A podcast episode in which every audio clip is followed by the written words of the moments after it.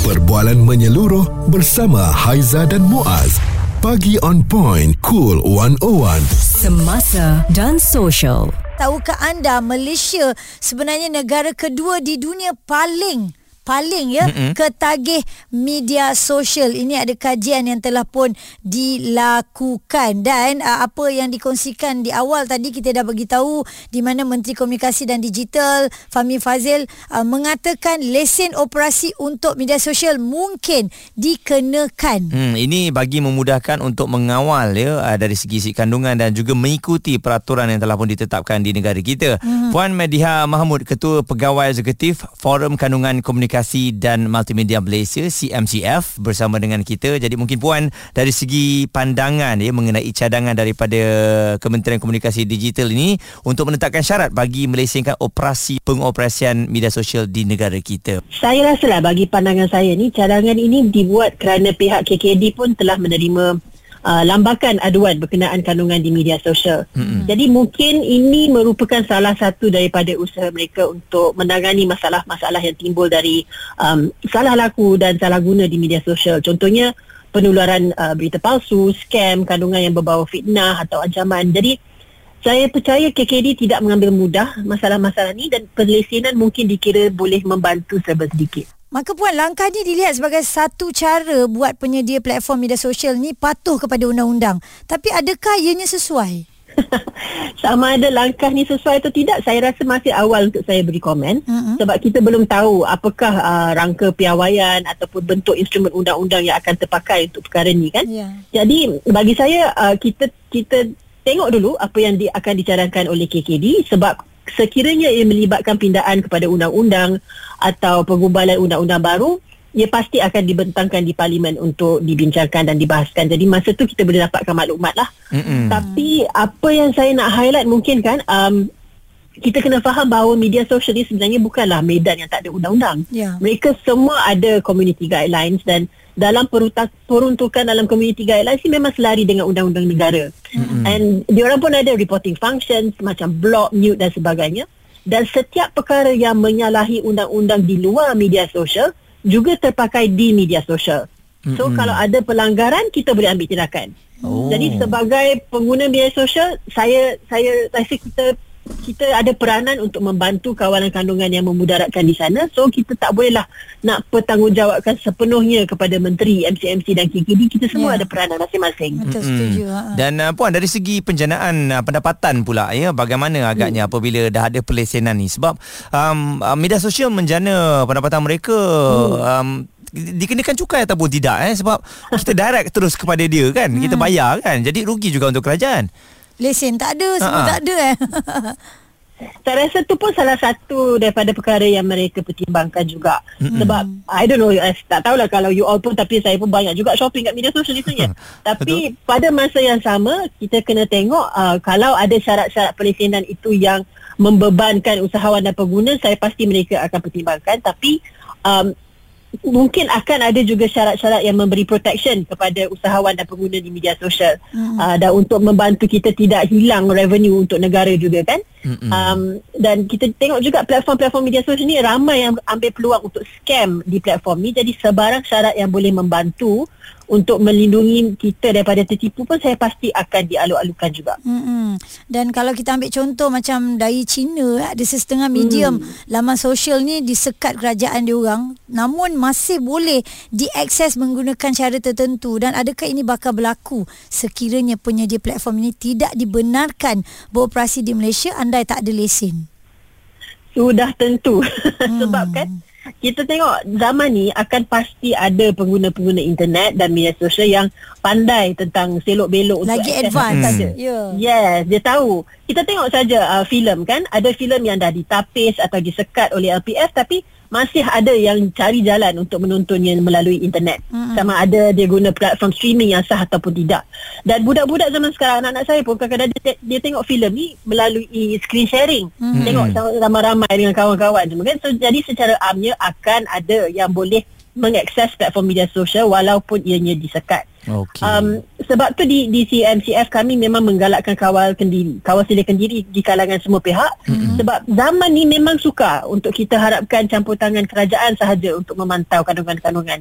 Um, seperti yang saya kata saya, saya katakan tadi memang saya sarankan kita semua untuk memainkan peranan masing-masing untuk yeah. memastikan pengalaman di uh, selamat. Puan Mediha Mahmud Ketua Pegawai Eksekutif Forum Kandungan Komunikasi dan Multimedia Malaysia CMCF. Uh, saya yakin apabila diberikan lesen ataupun mungkin dihalang ya mm-hmm. untuk menggunakan media sosial lagilah orang geram bila lagi orang geram lagilah orang nak mencari pelbagai cara untuk menggunakannya Wah, kan macam-macam jalan yang dipilih alternatif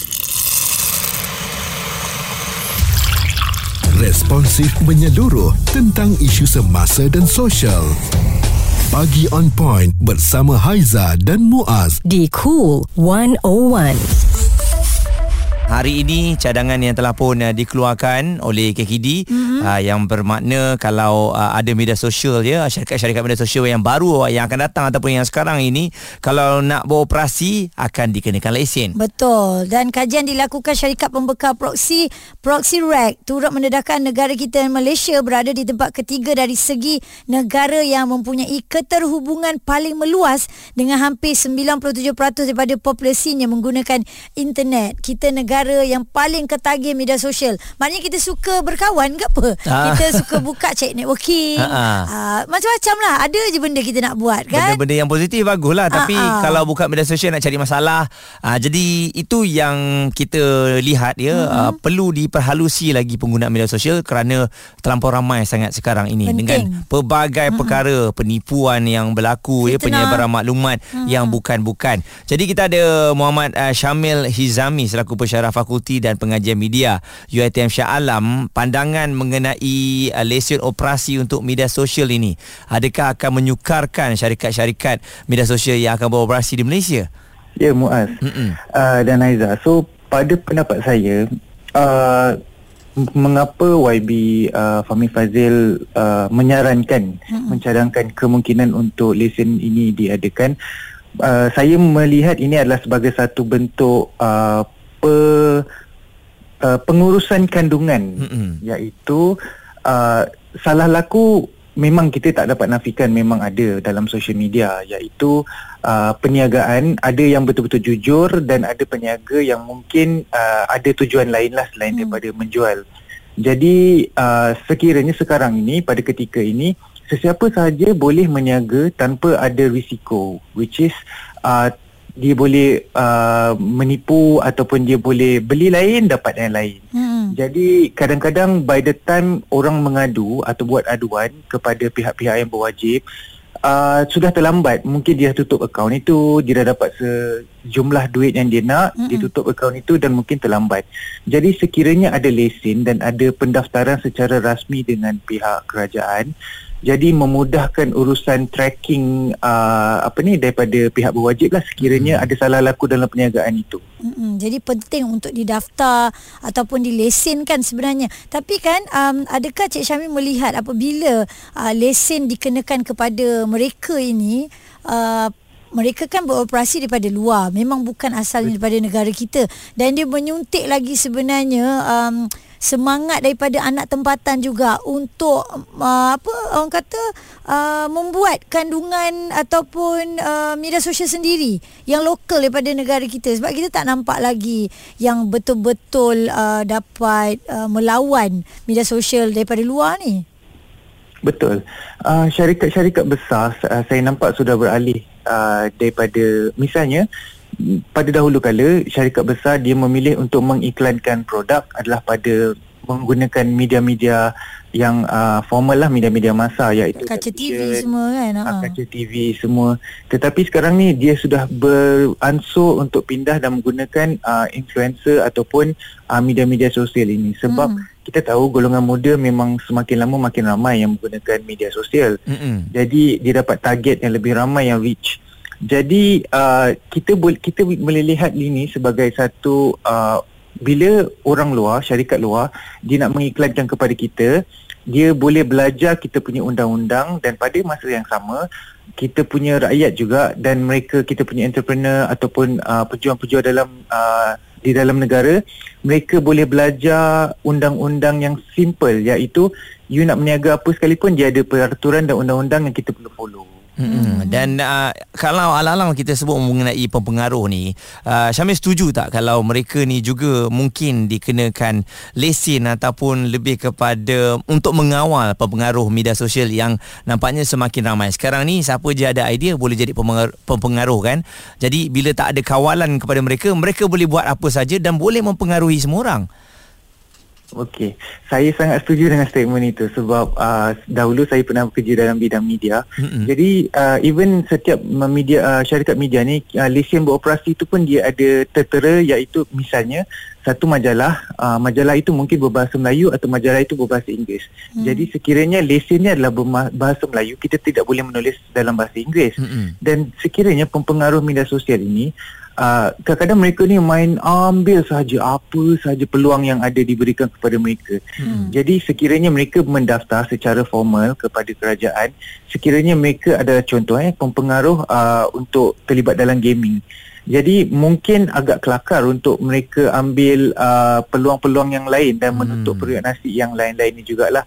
Jadi dia dapat menghadkan dan sama-sama kita dapat uh, you ada uh, rezeki you, saya ada rezeki saya. Pensyarah Fakulti dan Pengajian Media UITM Shah Alam Muhammad Syamil Hizami uh, banyaklah yang kita tahu sebenarnya betapa pentingnya kalau lesen operasi dikenakan untuk media sosial. Hmm, jadi mungkin ada yang tak bersetuju juga ya apabila nak kena lesen ni takut nanti di-charge pula kepada kita yang menggunakan media sosial. Ha. Buat sekarang uh, buat masa sekarang semuanya percuma kan? Yeah. hanya muat turun saja kita dah boleh menggunakan media sosial. Hmm. Uh, dulu laman X pun ada wawarkan nak uh, kenakan charge, charge kepada Ha-ha. kita tapi sampai sekarang belum boleh lagi eh. Hmm. Kalau nak subscribe kena nak buat apa panjang-panjang punya tulisan kena hmm. subscribe pula. Nah, memang subscribe tak, tak ada masalah lah kalau berbayar tu. Ha-ha.